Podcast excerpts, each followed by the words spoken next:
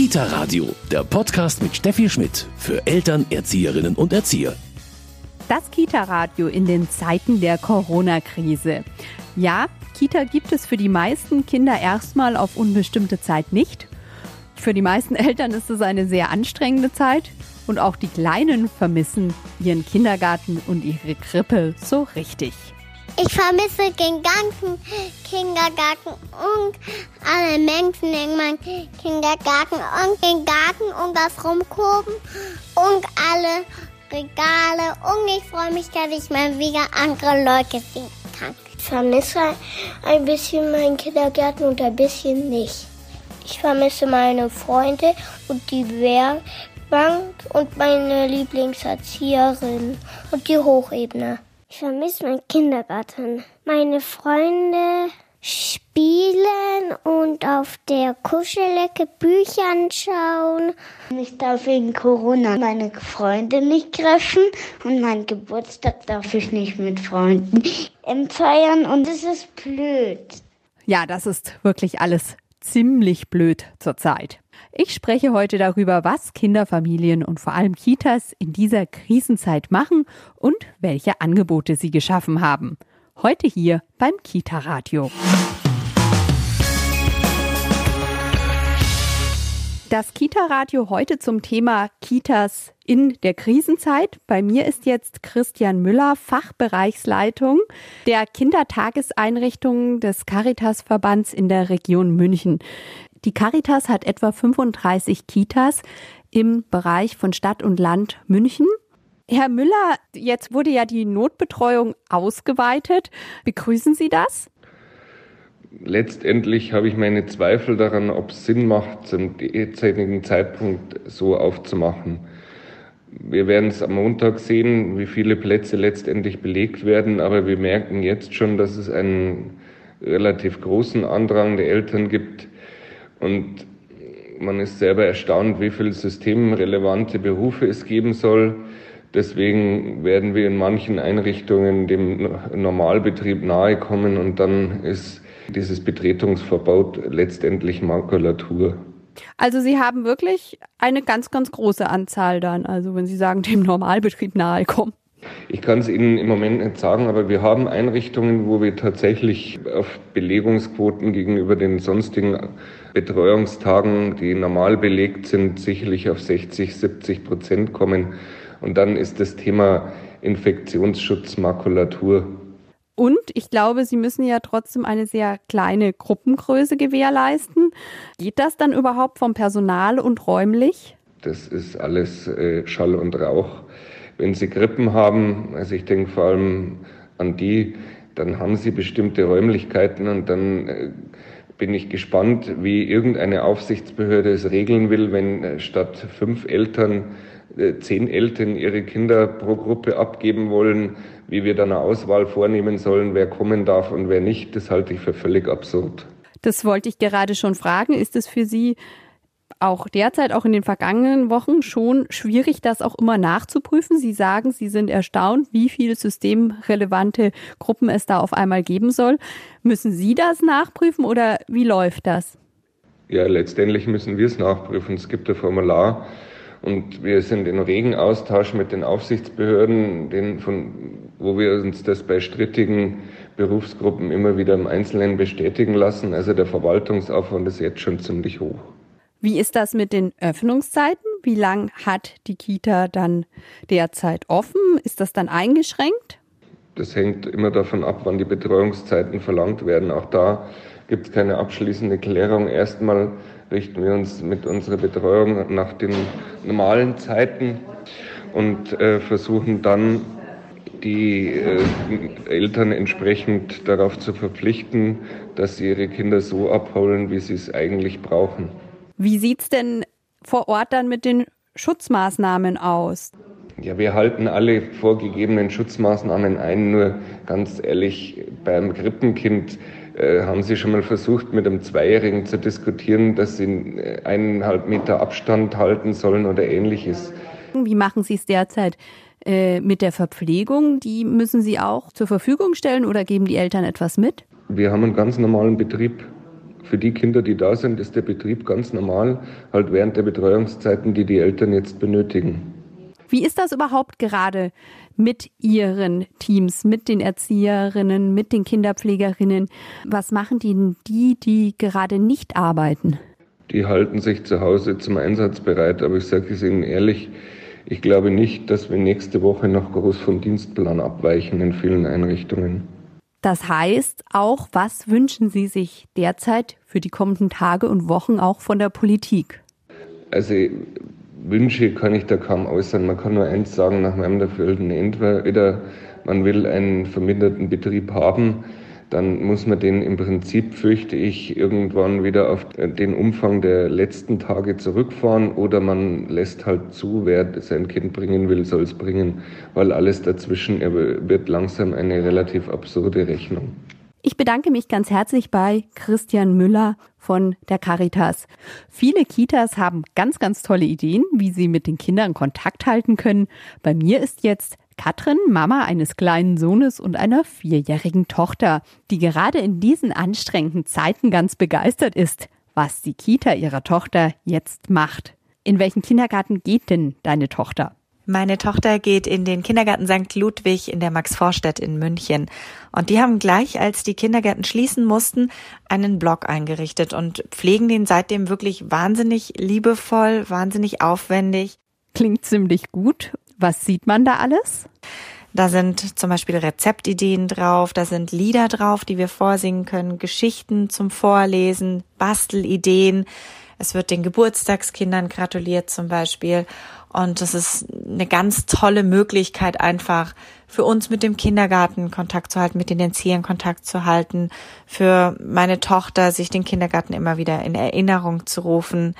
Also das heißt, deine Tochter, die erkennt das schon wieder, also beziehungsweise sie erkennt sozusagen feste Teile wieder und ja, das ist ja wichtig.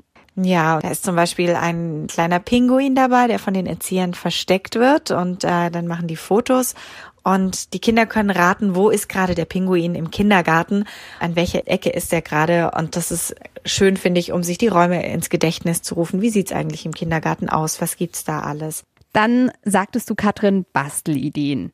Habt ihr denn jetzt immer fleißig mitgebastelt?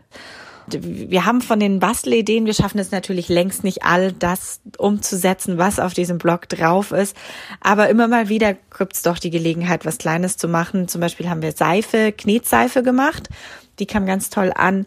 Und ähm, Zaubersand aus Mehl und Babyöl fand ich auch eine ganz tolle Idee. Also für euch auf jeden Fall ein ganz super Angebot wir sind einfach sehr dankbar, dass es diesen Blog gibt, dass die Erzieherinnen sich so wahnsinnig viel Mühe geben und ähm, so der Kindergarten nicht ganz in Vergessenheit gerät und freuen uns wahnsinnig, wenn wir dann endlich wieder zusammen dorthin können. Das glaube ich dir. So geht's wahrscheinlich wirklich allen. Danke, Katrin, für diesen Einblick in das Corona-Krisenangebot des Kindergartens St. Ludwig in München. Bei mir jetzt Alexa Klabocker-Feucht vom Verband katholischer Kindertageseinrichtungen Bayern e.V. Hallo. Grüß Sie, Frau Schmidt. Frau Klabocker-Feucht, also diese Art der Öffentlichkeitsarbeit, den Kontakt zu den Familien vielleicht durch einen Blog zu halten, das machen momentan eigentlich relativ viele Kitas, oder? Einen Blog jetzt zum Beispiel über eine Webseite einzurichten, das ist jetzt natürlich schon von der Öffentlichkeitsarbeit her gesehen schon ein größerer Schritt, den zu machen, weil ein Blog einzurichten heißt eben auch ihn zu pflegen und ihn regelmäßig mit Informationen zu bestücken. Aber es muss nicht unbedingt sofort ein Blog sein. Es können auch ganz herkömmliche Methoden gewählt werden, etwa überhaupt die Webseite zu pflegen und regelmäßig Informationen draufzustellen oder auch Mailings zu machen oder auch den guten alten Elternbrief zu schicken.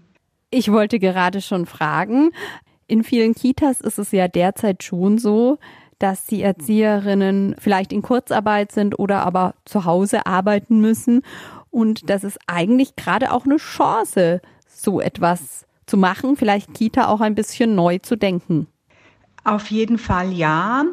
Über den Einsatz seines Kita-Personals, das liegt in der Entscheidung des Trägers. Aber eben in dieser Zeit können sehr viele Arbeitsgebiete auch bearbeitet werden, die manchmal einfach durch den ganz normalen Arbeitsdruck ein bisschen nach hinten rutschen. Eben zum Beispiel die Webseite zu aktualisieren, die Jahresplanung zu machen oder eben auch die Konzeption zu aktualisieren und zu überarbeiten und dies eben auch den Eltern Eltern zu kommunizieren. Was passiert denn jetzt gerade in der Kita, auch wenn mein Kind nicht in die Kita gehen kann? Und ähm, da ist es eben auch ganz wichtig zu zeigen und darzustellen, wir gewährleisten jetzt die Notbetreuung für Eltern, die arbeiten müssen in systemkritischen Berufen etc. Wie läuft es denn jetzt ganz praktisch gerade? Kriegen Sie so ein bisschen Feedback von manchen Einrichtungen, was dort jetzt gerade gemacht wird, jetzt zum Beispiel im Bereich Öffentlichkeitsarbeit. Klar, die Notbetreuung, die gibt es ja überall. Ja, die verschiedensten Sachen kriegen wir mit. Was ganz stark betont wird, ist, wie wichtig es gerade in diesen Zeiten ist, miteinander zu kommunizieren, weil der tägliche Austausch zum Beispiel mit den Kollegen jetzt über den Flur oder in der Gruppe, die Tür- und Angelgespräche mit den Eltern und den Kindern, das gibt es alles nicht mehr. Und umso deutlicher deutlicher wird eigentlich, wie, wie wichtig die Kommunikation ist, die einfach im Alltag so mitläuft. Ganz viele verstärken die Kommunikation eben über die Elternbriefe, über die Webseite und versuchen eben da immer mit den Eltern in Kontakt zu treten. Eben auch, wer hat Anspruch auf Notbetreuung und so weiter. Frau Glauberker-Feucht, Sie haben schon ein bisschen erzählt vorher. Es ist jetzt eine gute Möglichkeit, zur Öffentlichkeitsarbeit. Etwas, was, glaube ich, auch die Familien wirklich jetzt sehr anerkennend zur Kenntnis nehmen, wenn die eigene Kita das macht. Auf jeden Fall. Öffentlichkeitsarbeit hat ja grundsätzlich das Ziel, Verständnis zu generieren, zu erklären und Informationen weiterzugeben. Und eben jetzt ist es besonders wichtig zu verdeutlichen, was passiert denn jetzt gerade in der Kita. Die ist nicht geschlossen, sondern die Menschen sind da, das pädagogische Personal ist da und das arbeitet. Aber eben, was arbeiten sie? Oder eben auch zu erklären, was passiert, also die Monate davor, Wieso ist es wichtig, dass die Elternbeiträge zum Beispiel nochmal fließen? Eben weil die Betriebskosten weiterlaufen, die Lohnfortzahlungen laufen, aber auch die Nebenkosten. Und ähm, da ist es eben ganz wichtig, dass alle Bescheid wissen, auch dass sich zum Beispiel der Verband katholischer Kindertageseinrichtungen ganz stark dafür eingesetzt hat, dass der bayerische Freistaat, der ja das Betretungsverbot verhängt hat, dass er eben auch Elterngebühren übernimmt. Und da sind wir jetzt natürlich sehr glücklich, dass das tatsächlich gelungen ist, dass er für drei Monate die Elternbeiträge übernehmen wird. Aber auch da ist eben wichtig, das dann an Informationen weiterzugeben. Ein guter Informationsfluss schafft immer Akzeptanz, weil Menschen dann verstehen, was der Hintergrund ist. Und den immer wieder zu erläutern, sind wir alle immer aufgerufen.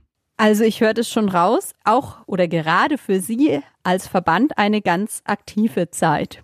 Ja, wir haben jetzt auch, wir haben ja schon verschiedene Kanäle und ich war jetzt nochmal umso mehr froh, einen Newsletter-Kanal für unsere Träger und Einrichtungen zu haben, weil der etabliert ist und da kann man immer ganz schnell Informationen weitergeben. Wir haben jetzt auch mehrere allgemeine Newsletter geschrieben, aber eben auch ganz im Hinblick auf die Corona-Epidemie, ähm, immer im Hinblick auf die Kitas und wir haben da auch immer den Ehrgeiz, nicht nur jetzt die Informationen vom Sozialministerium, die ja selber Newsletter rausgeben, einfach so weiterzugeben, sondern auch nochmal das Wichtigste rauszusuchen, das benutzerfreundlich aufzuarbeiten und ein bisschen zu kanalisieren, weil es ist natürlich schon so, dass sehr viele Informationen von allen möglichen Seiten jetzt auf die Kitas eingeprasselt sind und da war unser dringendes Anliegen, das dann sehr benutzerfreundlich zu machen und eben auch eine Ansprechperson zur Verfügung Verfügung zu stellen. Jetzt geht das Ganze sicher noch einige Zeit.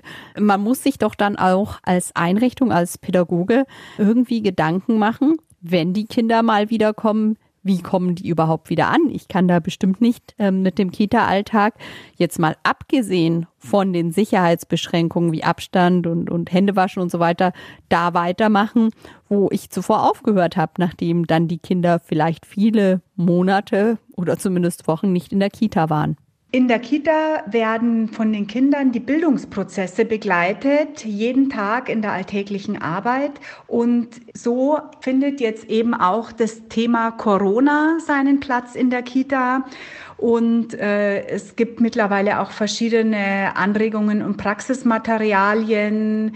Aber für das pädagogische Personal ist es eben ganz wichtig, eben auch einerseits mal das ganz Praktische, zum Beispiel Hygieneregeln mit den Kindern zu thematisieren, das zu erklären, zum Beispiel, wie wasche ich richtig Hände, damit sie es verstehen und dann einfach gut umsetzen können. Aber auch Ängste können natürlich geweckt werden und da findet das pädagogische Personal in der alltäglichen Arbeit dann, wie das einen Platz finden kann. Sie haben gerade richtig gesagt, Bildungseinrichtungen. Also das ist auch etwas, das wird jetzt immer mehr gefordert. Die Kita darf man nicht vergessen. Es wurde viel darüber gesprochen, wie es in den Schulen weitergeht. Also Sie wünschen sich schon auch, dass es für die Kitas irgendwann auch einen genaueren Fahrplan gibt oder ja natürlich einen zurück zur Normalität in Anführungszeichen. Also wichtig ist einfach immer wieder auch Verständnis dafür zu wecken. Also wir bieten die Erziehung, Bildung und Betreuung in Kitas in dieser Corona-Zeit entsprechend der Vorgaben der bayerischen Staatsregierung an. Und dazu gehört eben auch jetzt die schrittweise Öffnung der Kita anzugehen, aber eben immer nach den Vorgaben. Ab Montag ist die Notbetreuung nochmal ausgeweitet worden, eben Schritt für Schritt. Und wir unterstützen natürlich diesen stufenweisen Rückgang zur Normalität. Es wird noch ein Handbuch vom Sozialministerium rausgegeben. Und wichtig ist auch immer, das muss man sagen, dass die Gelegenheit ist, den Infektionsschutz auch richtig umzusetzen. Und zwar für Kinder, für ihre Eltern und für das pädagogische Personal. Es ist nämlich wichtig im Hinterkopf zu behalten, dass von Seiten des pädagogischen Personals auch Personen eben zu der Risikogruppe gehören. Und es ist wichtig, dass sie auch geschützt werden. Ich bedanke mich ganz herzlich bei Alexa Klawocker-Feucht vom Verband katholischer Kindertageseinrichtungen Bayern e.V. Was machen Kitas jetzt? Was machen die Kinder und welche Angebote gibt es für Familien? Wir wollen Ihnen ein besonderes vorstellen. Zusammen daheim heißt es. Don Bosco Medien hat das kostenlose Beschäftigungsportal für Familien und Kindern gestartet und ich spreche jetzt mit Melanie Buschkühl von Don Bosco Medien. Hallo. Hallo. Frau Buschkühl, die Idee, ja, das liegt auf der Hand eigentlich, wie die geboren ist. Ähm, alle Kinder sind derzeit zu Hause. Die Familien sind zu Hause. Die Mamas und Papas versuchen sich teilweise im Homeoffice. Natürlich teilweise sind die Kinder dann auch mal alleine. Ähm, was findet man jetzt genau in zusammen daheim? Ja, also äh, wie Sie sagen, die Idee ist eigentlich wirklich entstanden daraus, dass wir ähm, eben selbst auch viele Kollegen Kinder zu Hause haben, die ähm, jetzt auch betreut werden wollen. Und ähm, zum anderen haben wir natürlich schon von Haus aus in unserem Verlag ähm, recht viele Materialien, die für Erzieher vor allen Dingen in Kitas geeignet sind, die Praxisideen äh, enthalten, alle möglichen Beschäftigungsideen, Beiträge, Spiel, Spiele und ähm, auch religiöse Einheiten jetzt gerade zur Osterzeit. Und, und so kam einfach schnell die Idee, diese Inhalte, die wir jetzt ähm, eigentlich schon auch zum Teil auf unserem Blog äh, veröffentlicht hatten, noch ähm, anzureichern mit tollen Ideen, um einfach den Leuten da draußen, den Familien, die jetzt gerade äh, eben den Alltag ganz, ganz neu zusammen daheim im wahrsten Sinne des Wortes bewältigen müssen, denen jetzt diese Materialien eben auch zur Verfügung zu stellen. Sehr schön. Da gibt's ganz verschiedene Rubriken, habe ich gesehen. Geschichtenvideos, Bastelideen, dann Spiele, Bewegung und Entspannung ist auch dabei. Geschichtenvideos, da kann man sich Geschichten anschauen. Ich glaube mit Kamishibai vielfach, oder?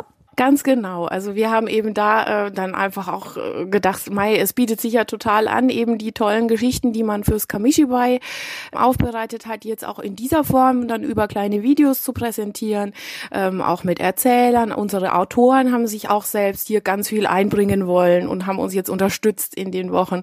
Und ähm, so ähm, haben wir da vielfältige äh, Möglichkeiten, wie Sie sagen, zum einen sich auch mal eine Geschichte vielleicht mit dem Kind oder das Kind auch mal alleine anschauen anschauen zu lassen in einem kleinen Video, aber halt eben auch zusammen Dinge zu tun, ob das jetzt Basteleinheiten sind oder ein Download, wo man was ausmalen kann. Dann, Sie haben es schon gesagt, auch Bewegung ist ja wichtig. Wir können alle nur begrenzt nach draußen und ähm, wenn das Wohnzimmer groß genug ist, kann man vielleicht auch mal mit einem tollen Video von unseren äh, Körperkarten, äh, wo man eben Bewegung und Entspannung üben kann, zum Beispiel Faszientraining oder Yoga, so mit den Kindern einfach kleine Übungen machen und also ich denke, jede Mama und jeder Papa zu Hause, der weiß genau, manchmal hilft es schon, wenn man fünf oder zehn Minuten mal sowas macht gemeinsam und dann ist ein bisschen wieder für Entspannung gesorgt und da wollen wir einfach gerne einen Beitrag leisten dazu.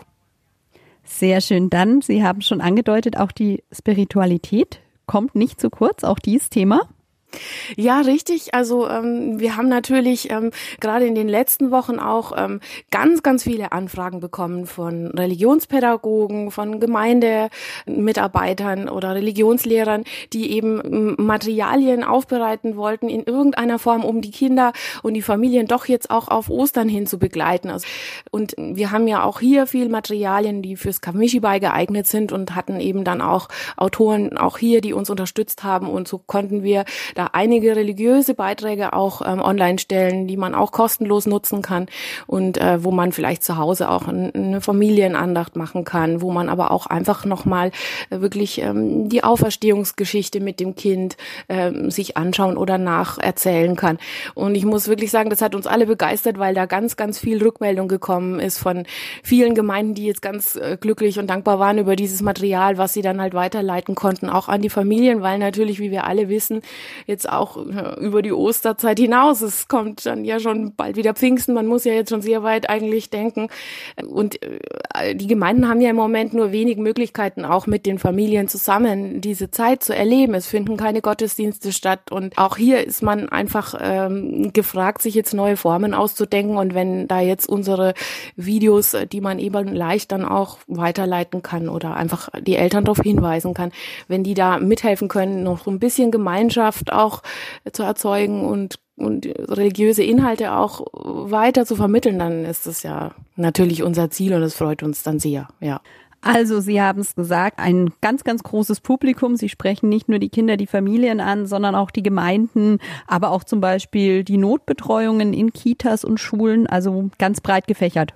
Ja, ganz genau. Das ist gut, dass Sie das noch sagen. Es ist ja so, dass natürlich schon viele Kitas äh, geschlossen sind, aber andererseits gibt es auch in vielen eben doch eine Notbetreuung. Die Kolleginnen dort sind vor Ort und ähm, möchten ja auch mit den Eltern Kontakt halten und an der Seite der Familien bleiben. Das gilt genauso für die Lehrerinnen auch. Und auch hier, ähm, ja, können diese Einheiten vielleicht auch einfach helfen, weil man das weiterleiten kann an die Familien und, und sich darüber austauschen kann, auch in den sozialen Netzwerken, wenn man das möchte, oder einfach in, in einem Newsletter, der äh, von der Kita an die Eltern geht und so. Also wir haben jetzt da auf jeden Fall auch gutes Feedback bekommen und äh, freuen uns einfach, wenn da auch ganz neue Netzwerke in diesen Tagen entstehen. Ich meine, letztlich geht uns allen so, keiner konnte sich auf diese Situation so vorbereiten, aber wenn man jetzt auch die Chancen nutzt, die sich bieten, um sich neu zu verbinden, ist das doch vielleicht eine tolle Sache dann. Wunderbar. Und es ist ein kostenloses Angebot. Wo findet man das jetzt genau, Frau Buschkühl? Was muss ich anklicken und tun? Also es ist eigentlich wirklich sehr, sehr einfach. Ähm, wir haben die Initiative genannt äh, Zusammen daheim, so als Motto. Und genauso heißt auch die Internetadresse www.zusammendaheim also ein Wort, wie man spricht, zusammen daheim. Da finden Sie eigentlich alles, was Sie sich wünschen, äh, hoffe ich, äh, was wir jetzt eben gerade alles vorgestellt haben. Ja. Dann bedanke ich mich ganz herzlich bei Melanie Buschkühl von Don Bosco Medien. Ich glaube, wir haben Ihnen hier aus dem Homeoffice eine wunderbare Sendung zusammenstellen können. Und ich habe natürlich auch noch den passenden Medientipp für alle, die jetzt zu Hause sind. Kita Radio Medientipp.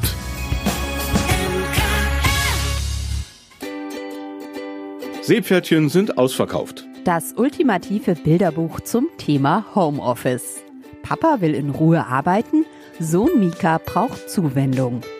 Und weil der Vater mit seinen Gedanken ganz eindeutig nur bei der Arbeit ist, erlaubt er dem Kleinen einen Besuch in der nahegelegenen Zoohandlung. Obwohl er bislang immer jede Menge Argumente gegen den Besitz von Haustieren hatte. Mikas Einkaufsbummel hat Folgen. Doch der gestresste Papa bekommt davon im Gegensatz zum amüsanten Betrachter der witzig bunten Bilderbuchgeschichte überhaupt nichts mit. Seepferdchen ist ausverkauft, ist bei Moritz erschienen und kostet 14 Euro. Das war's vom Kita Radio.